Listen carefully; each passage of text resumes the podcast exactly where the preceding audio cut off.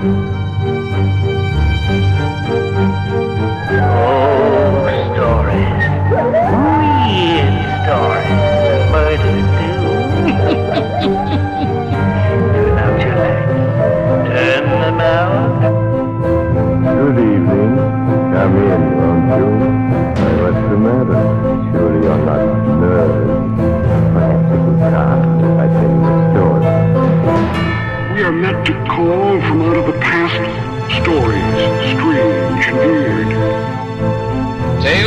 mystery and terror by radio's masters of the macabre.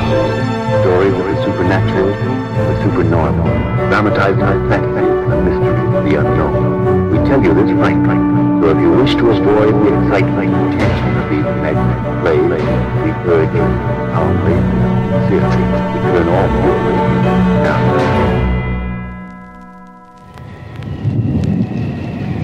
This is The Horror. Welcome back. Thanks for joining me this Saturday. Our story comes from Beyond Midnight this week, South African series that aired from November of 1968 to April of 1970, produced 78 episodes. Our story today is from January 24th, 1969. It's titled Lanceford House. I came into possession of the Lanceford house through the accident of my uncle's death. My inheritance from him enabled me to buy it, for it was the isolated kind of dwelling I'd been looking for in order to finish a novel I was working on. I've always found it impossible to create anything worthwhile in the noise of the city. The house was fully furnished, but since it had been empty for many years, it was extremely dusty, and I spent my first day cleaning away the dust in the few rooms I intended to use. Lanceford House. I remember the place as if it were only yesterday I discovered the green vase, learnt its terrible secret, and passed so nearly through the veil that separates sanity and the madness that lies beyond midnight.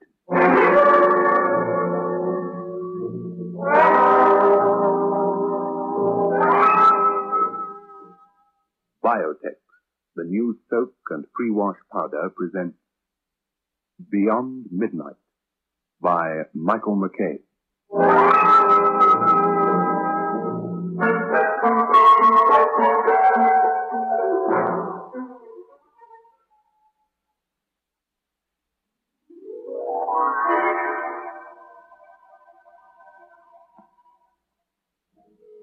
Lanceford House. The agent hadn't been enthusiastic. I got the impression that he didn't much care whether he sold me the place or not. About Lanceford House, Mr. Royd. It's very big, of course, but then they built them big in those days. If it wasn't so strongly built, it would have fallen to pieces years ago. A house needs to be cared for. Leave it empty. Hmm. Well, it's what I'm looking for. Nicely back from the road, surrounded by trees. A lot of trees, yes. Fields, pastures. It's hard to find somewhere without any close neighbors these days. Oh, I can show you others. There's a place in, um, Feltham, I want to buy Lanceford. you do. I do. Well then. Uh, nothing else I know. Right. sir. You, uh, write books, you say. I write books here. When can I take possession? Today. Oh, marvelous. I'm halfway through a book at the moment, you see.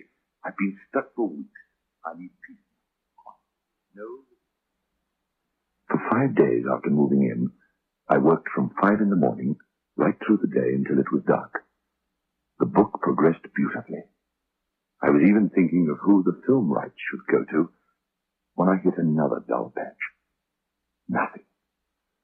I destroyed a few thousand words and left the typewriter until a possible return of inspiration. I was fairly satisfied, though, and it was with a lot of pleasure that I began to examine more carefully the house I'd so quickly and perhaps rashly bought. In most ways, it was typical of the houses erected in the country a hundred years ago. It needed a lot of money spent on it before it would assume the splendor it deserved. But I needed only one or two rooms. One thing puzzled me. The little attic.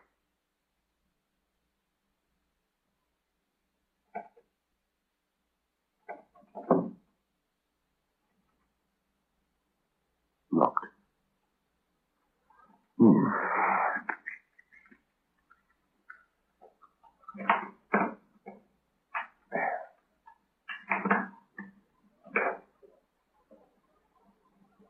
key.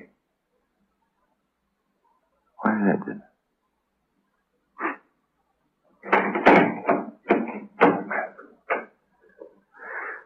Of course, I want to know what's in there now. Hmm. Give that agent a ring. Treasure? Fat chance. Wonder why this door should be locked when all the others are open. I started to rearrange the kitchen the next day. I knew instinctively that no good would come of hammering the typewriter. The place was in a terrible state. I cleaned out some cupboards, did a bit of inexpert scrubbing, and then, while I was reaching up to hook a number of miscellaneous objects out of a sort of old-fashioned tall boy thing in a corner, I accidentally knocked off a shelf a canister.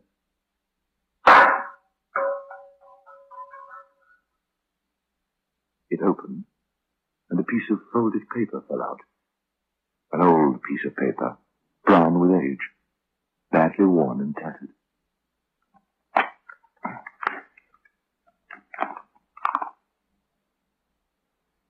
Was writing on the paper. It was barely legible. The ink had faded badly, and large sections of the script had been worn or torn away. It was dated over thirty years before, and all that remained of the entire first paragraph beneath the date was Stephen Lanceford, a young man of 25. And that was all the first paragraph said. Thereafter occurred a puzzling sequence of half lines, sentences, paragraphs, in this order. To have him tutored in the arts, particularly gifted in pottery making. Stephen developed a great fondness for his tutor, and under his guidance did the only constructive work of his life. A crude, ugly vase, bilious green in color. Stephen was proud of it. Kept it on the center of a small table in the living room. Dismissed. Stephen raged for days, and there began a subtle deterioration of a character which had always heretofore been shy and retiring.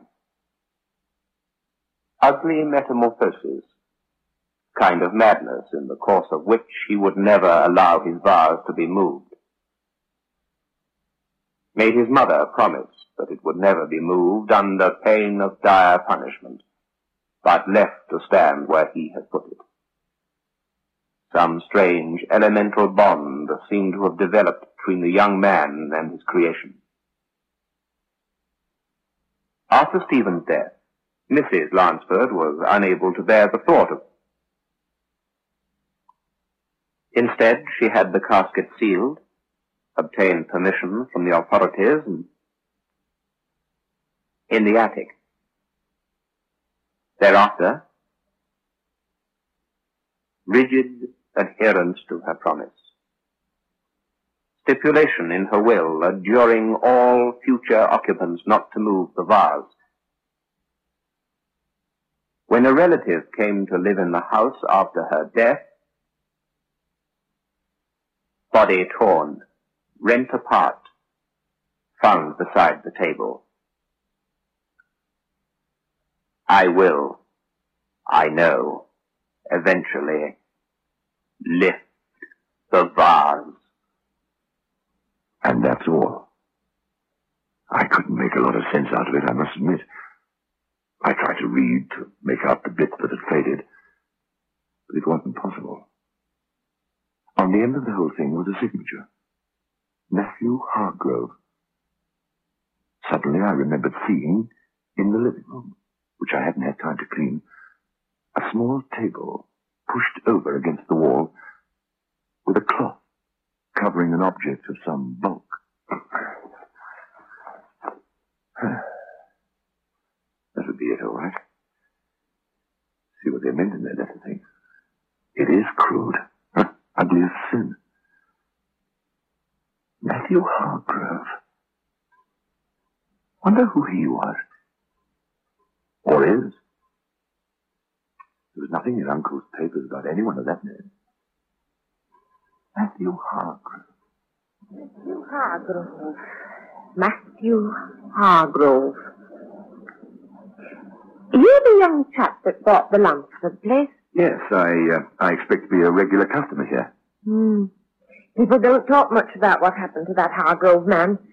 Used to be Mrs. Lanceford's lawyer. Wrote up the old woman's will. Oh, queer that was. All about some vase thing her son made. Hmm? Funny things went on after she died, you see. You want anything more than the razor blades, do you? What funny things? Well, there was Reuben Yates. That was her cousin. Came down when she got sick and stayed. You're from the town, aren't you? You don't get to hear about things like we do down here in the country, you see.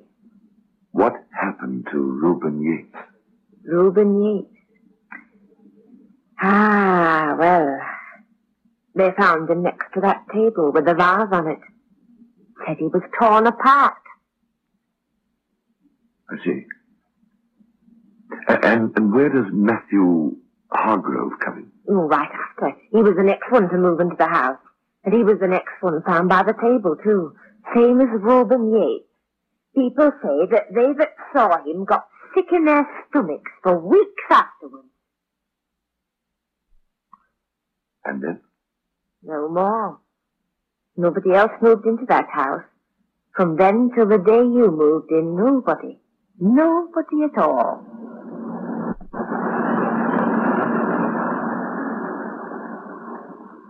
The inference behind Mrs. Calkins, the lady in the village shop's words, added to those in the fragmented letter, began to take a kind of nagging form in my thoughts.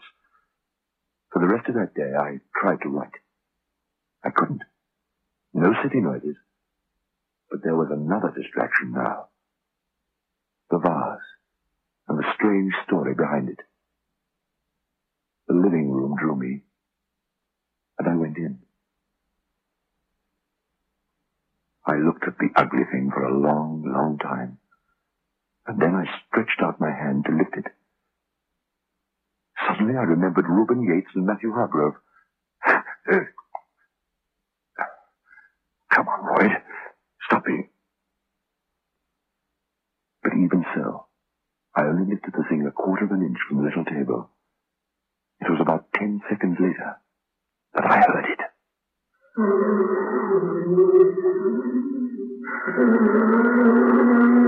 replaced the vase.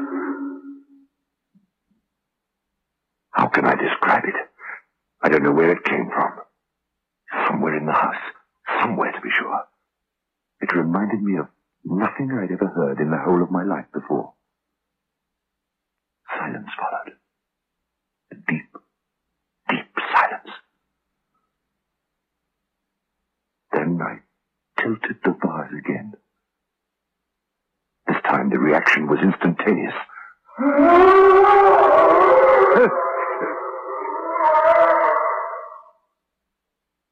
I went and got a brandy and sat down for a while to recover my composure.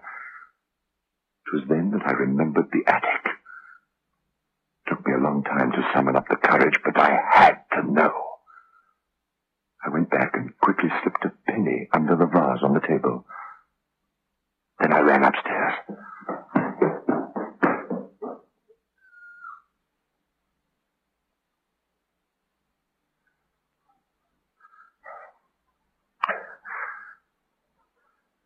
I got down on my hands and knees and tried to peer through the keyhole. I couldn't see anything. As I was struggling to my feet, I felt a thin current of air cross my face. A short, warm draft of air. But there was no attic window through which the wind could enter, and the air that struck my face was warm. I bent down again, and this time I put my ear to the keyhole.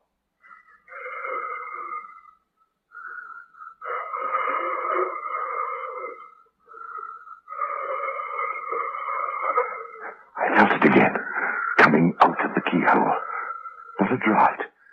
Not a draft at all. What I felt was breathing.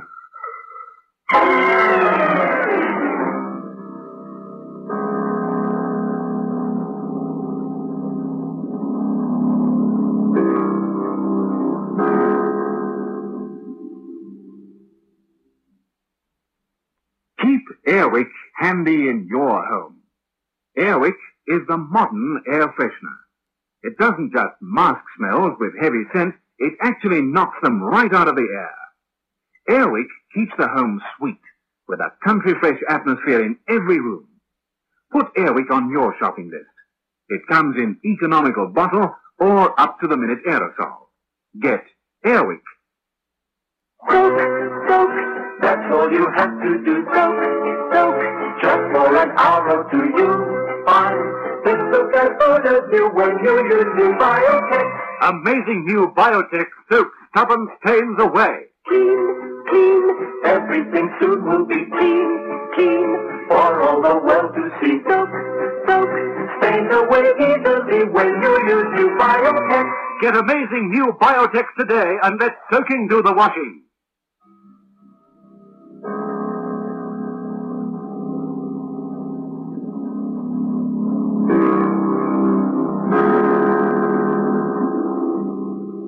Why I did it, I don't know.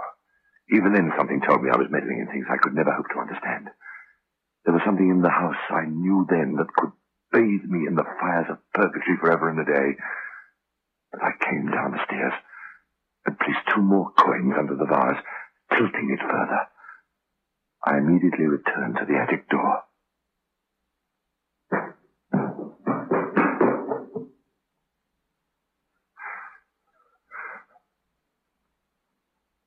I no longer heard mere breathing through that keyhole from the room beyond.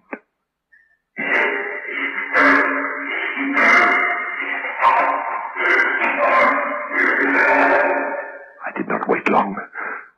Something was trying to get out.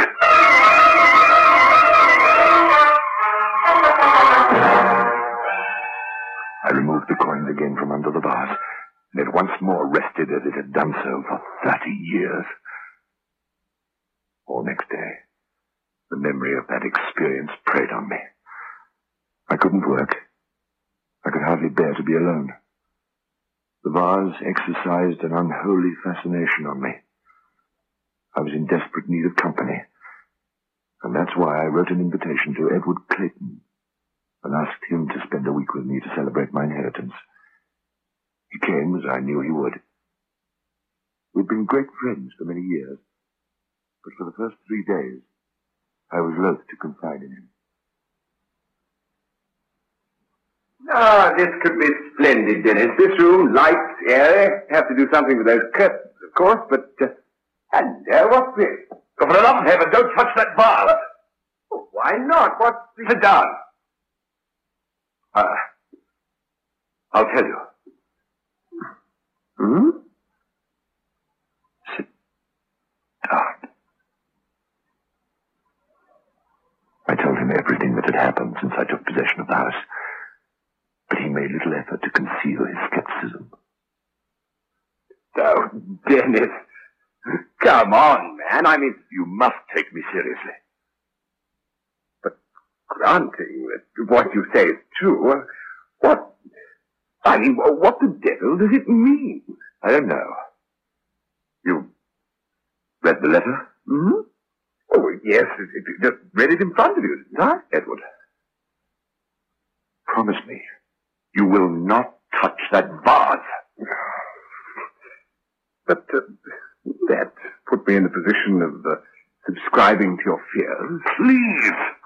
All right, promise. Scout's honor. I need beer. Lots of cold, cold beer. Come on, the ghost isn't walking at the moment. He promised. Oh, yes. But he promised without believing. Perhaps the very promise he made was a challenge. Next day, he seemed unable to concentrate. Twice when I spoke to him, he didn't hear me. He was in a kind of dream, thinking of something else. I knew what it was. I did everything I could to divert his attention. I read him part of my novel, which had come to a full stop. He listened and made some favorable comments. For a while. But I knew I was not holding his attention. He kept wandering about the house, and inevitably his journeying took him by or into the room where the table and the vase upon it had lived for the past thirty years.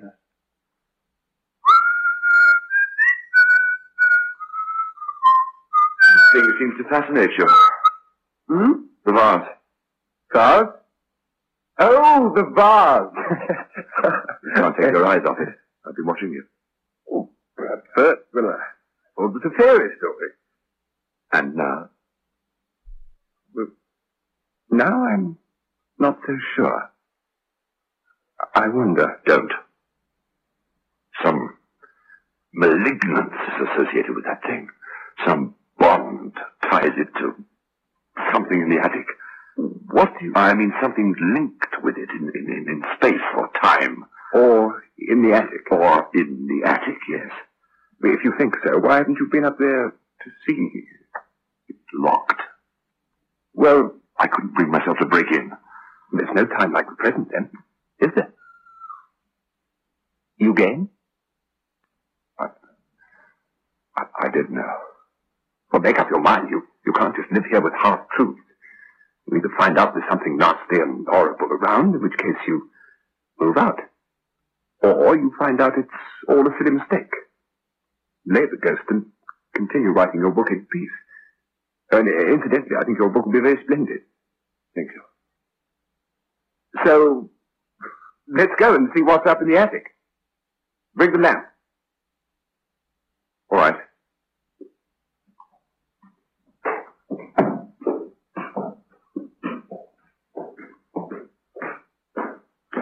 Got the lamp? Yes.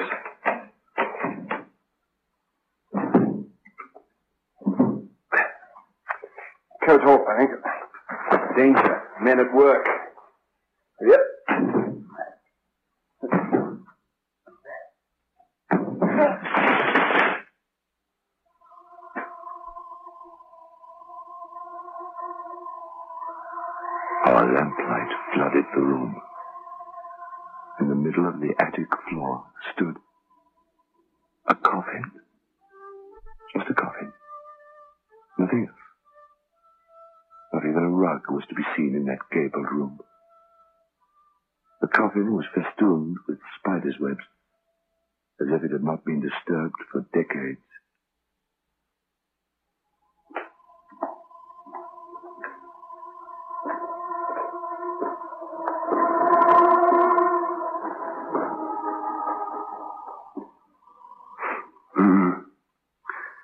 Sealed. I take it that this is Stephen Lanceford's coffin. His mother had him put here. I imagine so. Yes. The vase is the one he made uh, in the letter. You Remember? Exactly. Well. Yes, I, I know what you're thinking. It doesn't hold water, Dennis, and you ought to be the first to see it. Nothing about this thing holds water, as you put it. Suppose it isn't a bad place to rest. If you were dead, I mean. Dry, at least. Better than six feet under, eh? Don't stare at it like that. Nothing's going to rise up out of it, Dennis. Isn't it? No. Ghoulish lot the Lancers, eh? Let's get out of here. Okay. What are you going to do about uh, this room, attic? I'm going to seal it. Nail it up.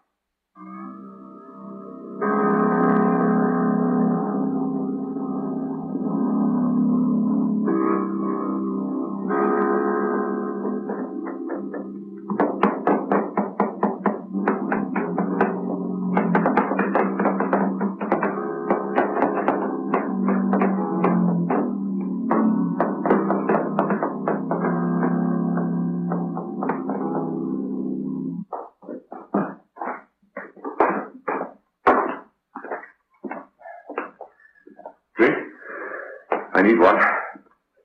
This moaning noise you talked about. Yes? Care to demonstrate? All right.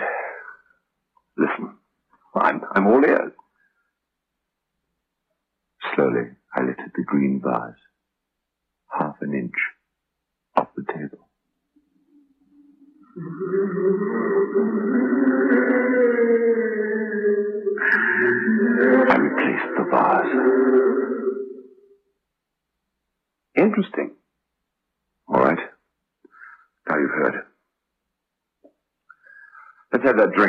Think I'm ready for bed.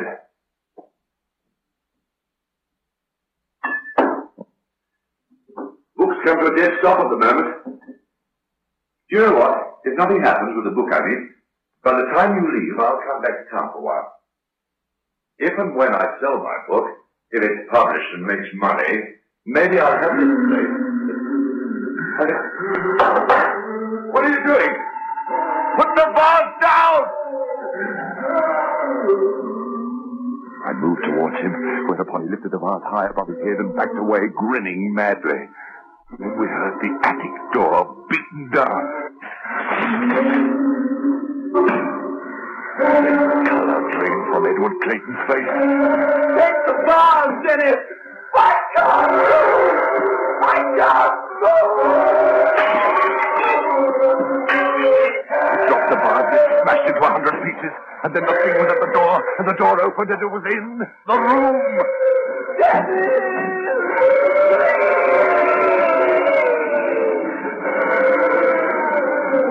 Wait. I leapt towards the window, and before I crashed through the glass, I half turned. Something had entered that room beyond my range of sight, for Edward was hanging limply aloft in mid-air.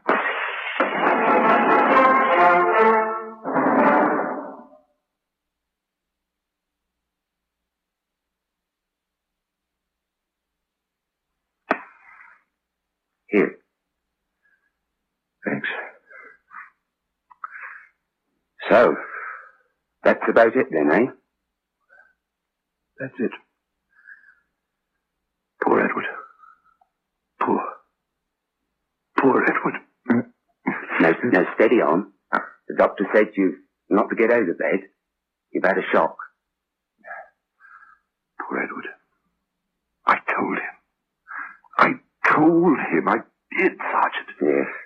Well, the folks from Burnstrom went up there, and there he was. Just like the other. It was a thing neither you nor any other man could have done. There's one more thing, sir, I'm afraid to have to tell you.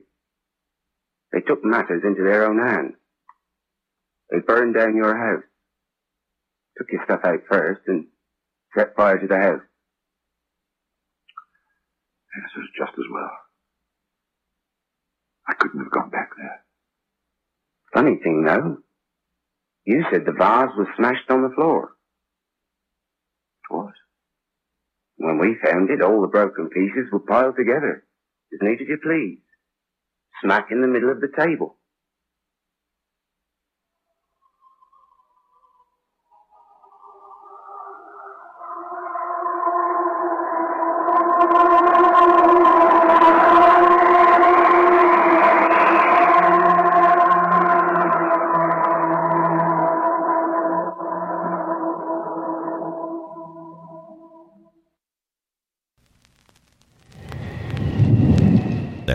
Horror for this week. You can find more from Beyond Midnight and the horror at relicradio.com alongside all the other podcasts. If you'd like to help support this and all of the Relic Radio shows, visit donate.relicradio.com or click on one of the links on the website. Your support makes it all happen. Thanks to those who have helped out. Thanks for joining me this week. Be back again next Saturday with another episode of The Horror.